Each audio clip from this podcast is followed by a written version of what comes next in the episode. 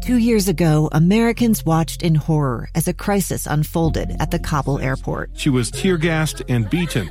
Images of thousands desperate to escape Taliban oppression filled our news feeds. More than 80,000 Afghans made it to America. But the story didn't end there. It was very cold. There was no power, no heat. Who would help our newest neighbors? I'm Andrea Smardon. In Stranger Becomes Neighbor, you'll hear the stories of some remarkable refugees who left their homes and their dreams behind only to start over from zero. Their only possession was three blankets. And you'll meet Americans who stepped up to help them. You want me to come when you deliver your baby. What can one person do in the face of an international disaster decades in the making? That's Stranger Becomes Neighbor. Find us at kslpodcast.com, follow us on Apple Podcasts, or anywhere else you listen. Welcome back to the program. We are in the final hour of this Tuesday episode of Live Mic. I'm Lee Lonsberry. Question for you Do you carry a gun? D- d- you don't have to answer. D- uh, I'm asking just do you carry a gun? If so, why? Have you ever had to use it? The likely answer to that final question there uh, is no. The highest of likelihoods is that uh, you, if you are a concealed weapons uh, permit holder, that you will go your entire life never, ha- never having to draw your firearm to defend your life or uh, the life of a loved one or your home or something like that. And yet you do so for uh, a measure of uh, security. You do so uh, in case some unfortunate incident should arise. Uh, you want to be able to engage that threat and halt it. Stories like the one I'm about to tell, they often uh, they they often uh, get swept under the rug. Not so much the case here in Utah. We here uh, in Utah are very Second Amendment friendly. Uh, our uh, CCW permit is uh, a very much sought after uh, permit across the country. Uh, that's the, the, the, permit that allows you to carry a, a concealed weapon. And, and, and elsewhere in the country, when a good guy with a gun saves the day, there aren't that many headlines. As I said, here in Utah, it's different. Uh, and so I want to give credit where it's due. Uh, this story, which emerged over the weekend, uh, got my attention and it uh, it excited me. Uh, not in the in the John Wayne type of way, uh, where it's like, oh yeah, Wild West. No, no, no. It was that someone was prepared to protect, and that preparation indeed translated directly to the preservation of life not only his own but other patrons at a nightclub, specifically the Echo nightclub at about 1.30 uh, early Saturday morning of this past weekend. Uh, there was a, a, man who entered into a nightclub and started firing rounds. Uh, Lieutenant Brett Olson with the Salt Lake City Police Department describes uh, what happened next. One of the uh, patrons of uh, Echo, the club on Pierpont, decided to go out and get a gun and bring it in and started shooting it throughout the club. Um, at, at one point, um, another person that was there, um, an employee uh, who had his own gun, um, saw it and uh, shot him.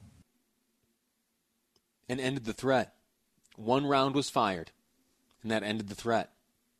In the club at the time, there were dozens of patrons and who knows what would have come next. But there was a man with a gun, and he was demonstrating a desire uh, to harm others.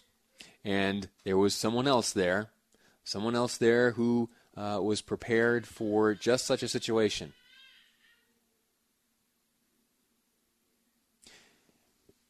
I was I was raised uh, with, with, these types of attitudes. I was raised uh, in this this uh, idea that you should be prepared for situations as they present themselves was instilled in me from a, a very young age.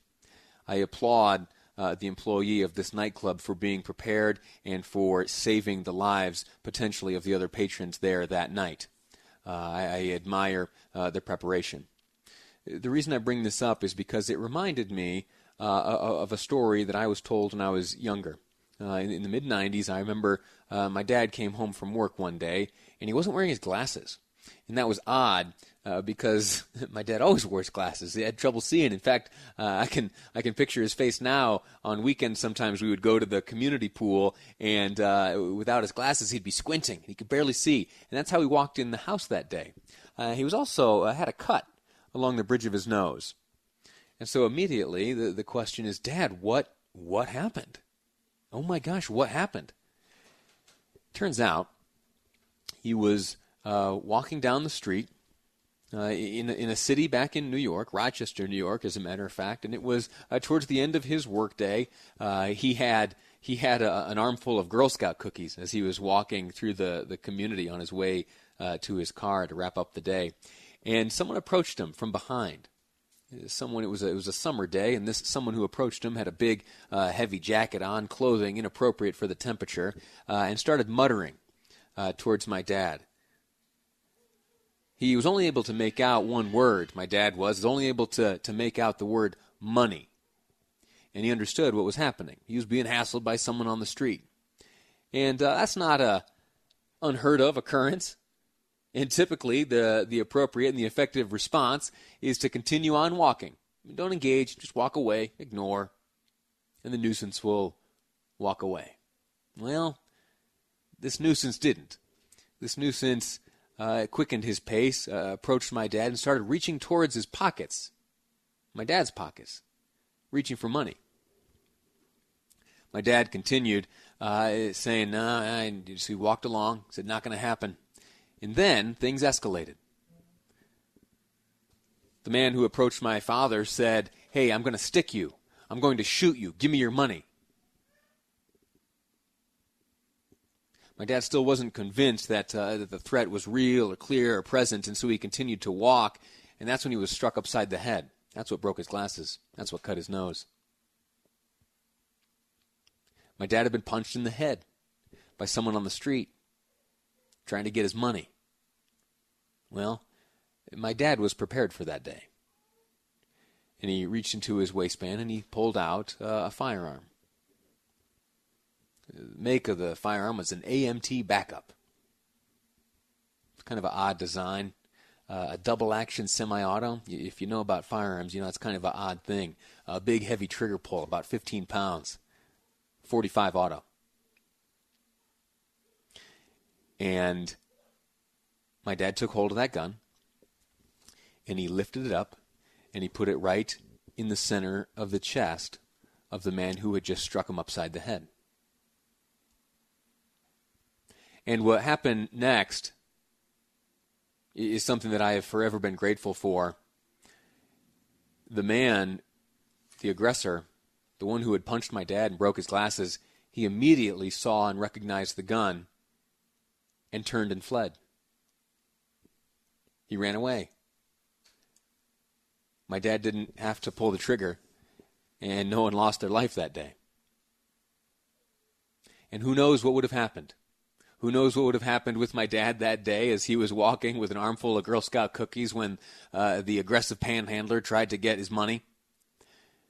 And who knows what would have happened here in Salt Lake just this past weekend if that nightclub employee hadn't been prepared to neutralize the threat that had barged into his place of work and threatened uh, his customers. But I do know that the good guys are all alive today. And I do know that all the patrons who were gathered in that nightclub just the other day were uh, they got to go home, and they today are able to live their lives, and they are able to go back to work and hug their loved ones and pursue whatever uh, one of life's pursuits they were pursuing uh, before they went to that nightclub that night. And what's the grand point of all of this? I don't exactly know. Maybe guns make you uncomfortable. This is, I'm not preaching.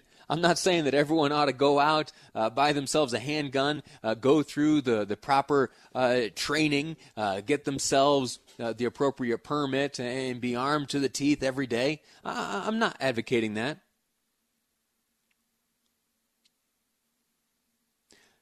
But I do know that two people saved lives because of those decisions. My dad saved his own life, potentially, and a nightclub employee saved the lives of patrons. And because of that story my dad told when I was young, uh, I uh, am a firearms enthusiast. I believe, uh, as was outlined in the Heller decision, that the Second Amendment does, in fact, uh, have much to do with self defense.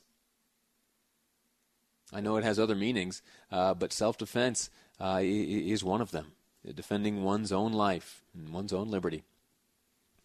Uh, so that's that. I'm going to leave that story at that. Uh, I just wanted you to know that when uh, firearms are used appropriately, they can bring about uh, much good and much safety and much peace. They are not a demonic a demonic tool uh, used only by the evil.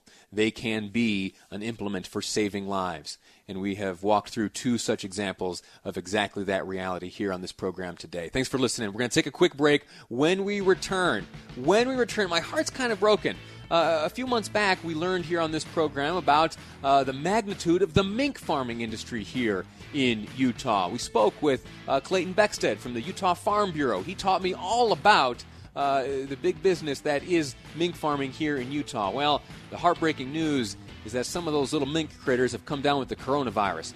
How did that happen? What's it mean for the industry? Clayton Beckstead back on the program to get us up to speed next on Live Mic. I'm Lee Lonsberry, and this is KSL News Radio.